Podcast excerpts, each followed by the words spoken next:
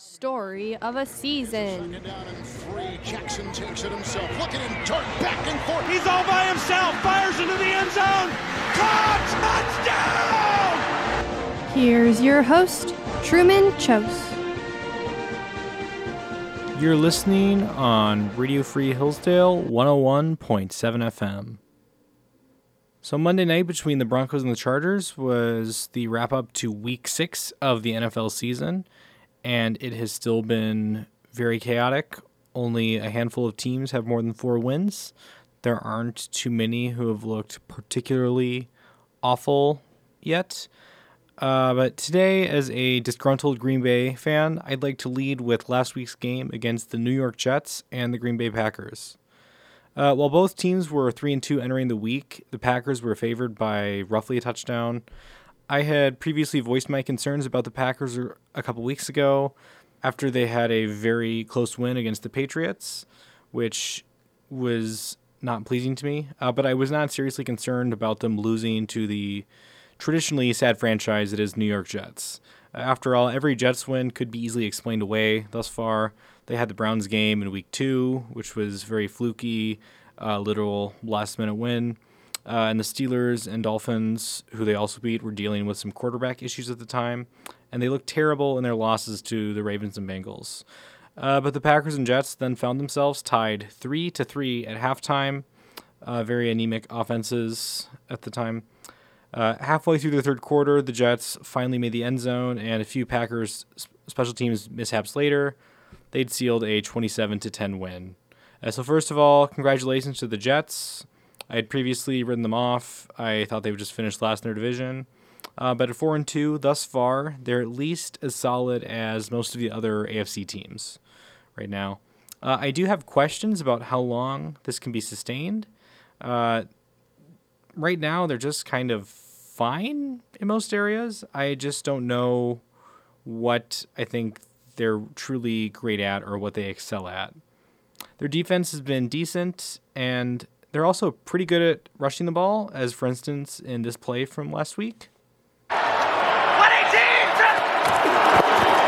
Oh, trickery. Barrios on the reverse. Gets a great block. Braxton Barrios with the speed. And he is in for the touchdown. That came courtesy of the NFL, Fox Sports, Kevin Burkhardt, and Greg Olsen. Uh, but in the spirit of optimism, before I bemoan the state of Green Bay, I'll say that if Zach Wilson continues to improve and Robert Saleh continues to make the most of his defensive players, I think this will be a very interesting team. Their next four games are against the Broncos, Bills, and also the Patriots twice, so that should give us a pretty good handle on how good they really are. Uh, now on to the Green Bay Packers. So the Matt LaFleur era in Green Bay has never had a record worse than 13 and 4. They have never lost more than four games in a season. Uh, already this year, they have lost three games just six weeks in. Uh, they also have not looked particularly good in most of those games. Uh, ben Baldwin of The Athletic, who I would also recommend as a Twitter follow if you're interested, uh, often references a stat called expected points added per play, uh, and that divides up a team's performance into the different phases of the game. Uh, based on this, on a per play basis, the Packers are barely outperforming the Chicago Bears. That's including both offense and defense, which is not very encouraging. Uh, it's almost like trading away arguably the top wideout in the league and having only a subpar receiving corps could lead to some offensive struggles. Uh, Football Outsiders DVOA has them as the worst rushing defense in the NFL, uh, which means that if they fall behind, the other team can run the ball all over them as much as they want, chew clock, and maintain the lead to the very end. Uh, they arguably have a decent pass defense, at least, but I had several fellow cheeseheads who assured me that this would, without a doubt, be the number one defense in the league this year. It has certainly not been that. Uh, their next game is against the equally demoralized Washington Commanders, uh, who will also be starting their backup Tyler Heinicke at quarterback. But that's the beginning of a three game road stretch, which also includes the Bills, and their schedule doesn't lighten, lighten up too much afterwards. Uh, so the question will be whether this is closer to the 2016 or 2018 season. In 2016, they started four and six, looked terrible, Uh, but Aaron Rodgers famously declared they could run the table, which they did, and they won eight games in a row before losing in the conference championship. Uh, but in 2018, they looked consistently mediocre before finally finishing their season with just six wins. I certainly hope they can figure something out before it gets too late, but if they can't win in Washington, I will have very little hope for the rest of the season. As I mentioned, so far this year, uh, only a few teams are sitting at more than four wins, to be exact, four. Uh, the Bills and Eagles are not surprising at all, but the other two teams are, and they are the Minnesota Vikings and the New York Giants. Both teams have two of the worst point differentials of any 5 and 1 teams in NFL history, thanks to how many close wins they have. They're also a bit below average in DVOA. So, given their seeming lack of domination, I wanted to dig a bit into both. Uh, first, the New York Giants. Like the Jets, I just kind of assumed they'd be one of the worst teams in the league by default. Football Outsiders had them projected as the worst one. Even if they aren't as good as their record implies, they've definitely been a decent team. Also, like the Jets, I'm struggling to determine what exactly it is that they excel at. It seems like they've put together a team that's a bit above average at offense and mostly not horrific at defense, and somehow made it work. Uh, Saquon Barkley, uh, the running back, is having a fairly solid year, so their best unit might be rushing, uh, but I don't love the either the offensive or defensive lines uh, for the Giants, and the rushing defense is almost as poor as the Packers. Uh, so far, every single game they've played in has been decided by one possession, so there's been a bit of luck involved. They had to come back against the Titans and the Packers and the Ravens after falling behind by double digits. In the Ravens game, they relied on this play late in the game. Dime package on second and 10. Jackson loses the ball. Pop free. The ball still rolling around. The Giants jump on it. Thibodeaux with the strip. That came courtesy of the NFL, CBS Sports, Ian Eagle, and Charles Davis. To emphasize a point from Football Outsiders that I'm pretty sure I made before, getting to the quarterback is a skill, forcing a fumble is a skill, but jumping on an oblong object as it bounces around and getting to it faster than the rest of the guys around you as you've all just barely processed that the ball is going out, that is not a skill. That is luck.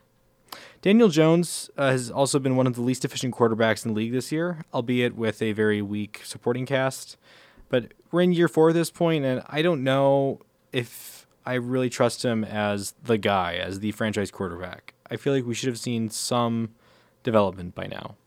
That being said, even so, this is a team that had rock bottom preseason expectations, so any overperformance is to be welcomed.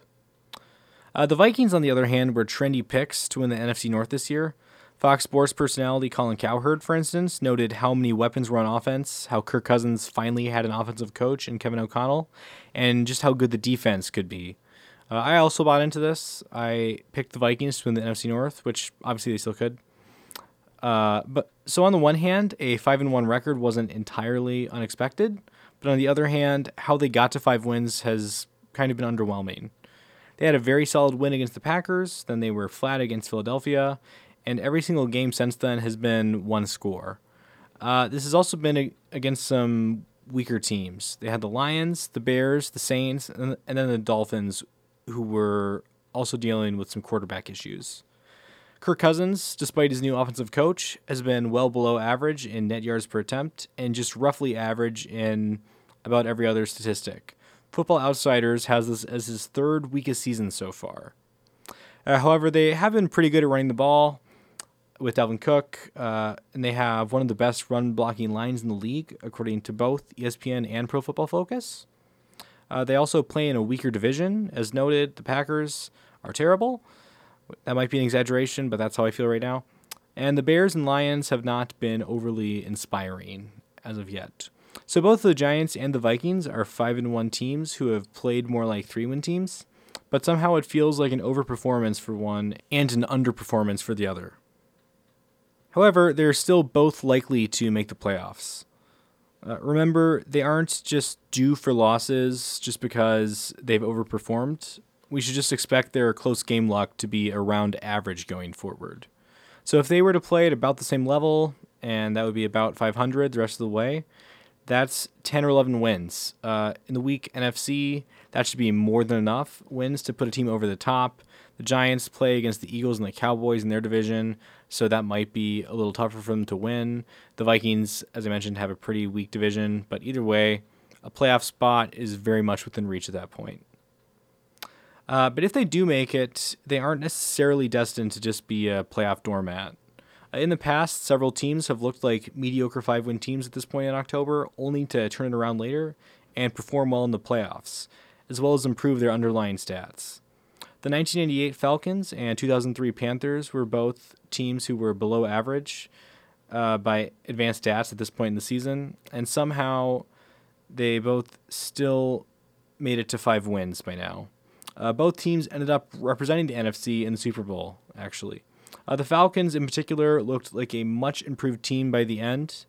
Uh, on the other hand, there's also last year's cautionary tale of the Baltimore Ravens.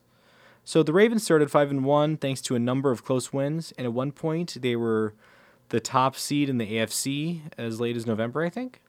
Uh, they were 8 and 3, but injuries and close losses meant that after their 5 and 1 start, they went 3 and 8 the rest of the way and missed the playoffs. So who knows? Maybe the Vikings and Giants both just need a little time to gel.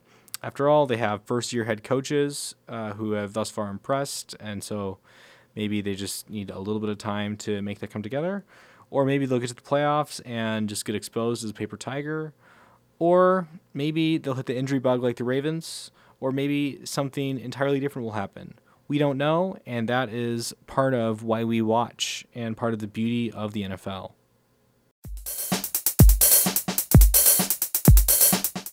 You're listening to Radio Free Hillsdale 101.7 FM. This is Story of a Season, and I'm Truman Chose.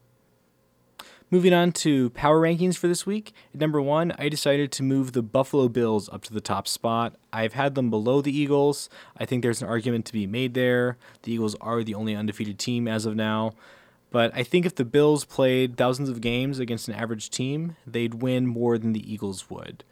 They're currently number one in both offense and defense in DVOA, and they've allowed the fewest points and scored the second most, uh, which gives them a point differential of plus 95, which is the best by far in the league.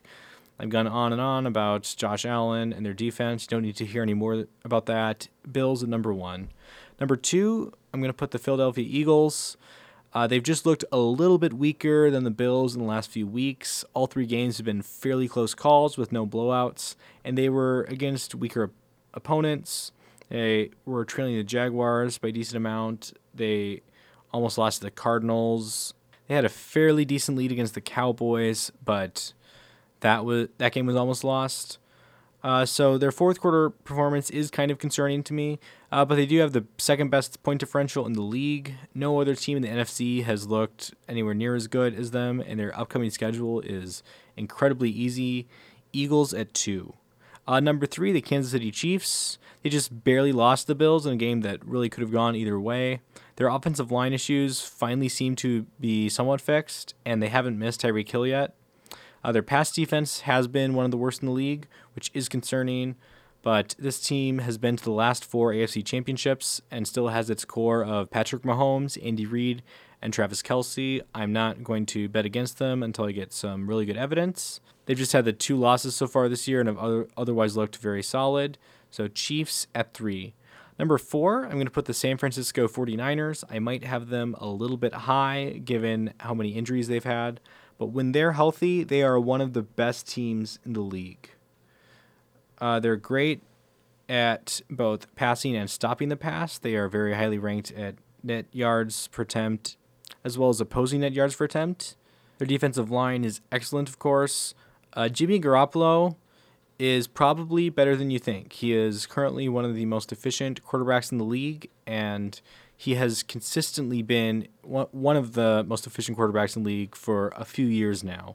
He made it to a Super Bowl, he's made it to a conference championship. And if you care about the quarterback win stat, then he has one of the best winning percentages in the league. And Kyle Shanahan has historically done better with him. So once the 49ers get healthy, I think it's them and Philly in the NFC as the clear top two favorites. On number five, I'm going to put the Baltimore Ravens. Yes, I know they're three and three. Uh, they've lost very close, but they've been otherwise quite good. They have had at least one close win and a couple blowouts, and they played the Bills pretty close. Lamar Jackson has been terrific, and this is a high scoring offense. Uh, I think that they could hold their own with any team which I currently have ranked above them. Ravens at five. Number six, for the first time, I believe, uh, we have the D- Dallas Cowboys.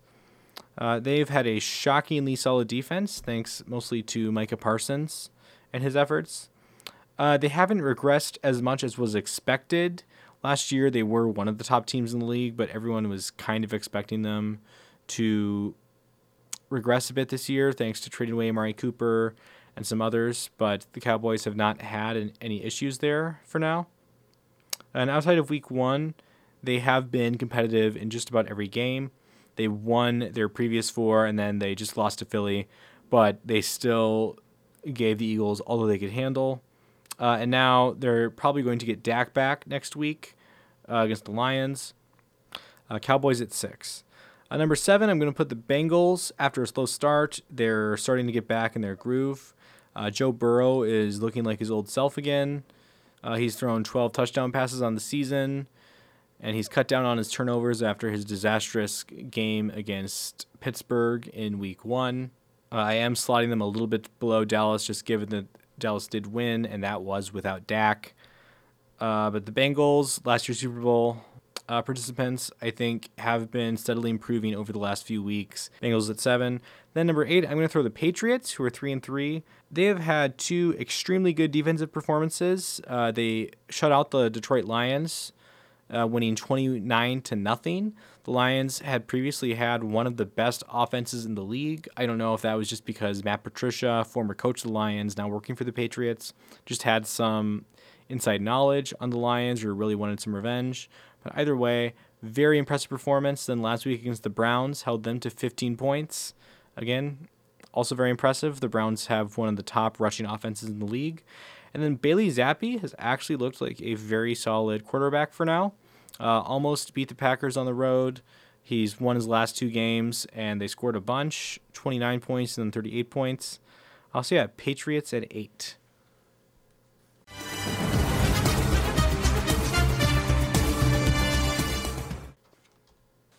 All right, so then following that, we got some game picks. Uh, first of all, you got the Jets at the Broncos playing this Sunday. Uh, Broncos have not been as good as I expected. I was thinking that they would be one of the top teams in the AFC and in the league in general. Uh, based on Russell Wilson, their solid defense, and their solid supporting cast, I did not account for Nathaniel Hackett being a terrible head coach, and I also did not account for Russell Wilson maybe being washed or injured or something question mark.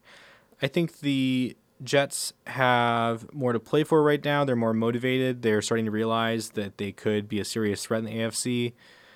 Uh, I think that the Jets beat the Broncos outright on the road 23 to 17. Then we've got the Seahawks at the Chargers. Uh, Seahawks, I was flirting with them being a sleeper pick uh, before the season started. Kind of liked them uh, after the game against the Broncos, then forgot about them. But now I'm, I'm just going to jump fully on the ship. Geno Smith has been one of the best quarterbacks in league thus far this year. Uh, I believe he still leads the league in completion percentage. They dropped 48 on the Lions a few weeks ago. They've just looked terrific on offense, and their defense might be starting to come together. Chargers have looked not as great as preseason expectations uh, would have put them at. Yes, they're four and two, but they've looked kind of wobbly. I don't love them in this spot. They're not going to have an amazing home field advantage. I think that the Seahawks uh, upset the Chargers and win 31 to 30. Then we've got the Bears at the Patriots. Uh, Patriots are as I said, I think one of the top teams in the league right now, or at least could be. Bears, not a fan of Justin Fields and the offense right now. Patriots have had one of the top defenses.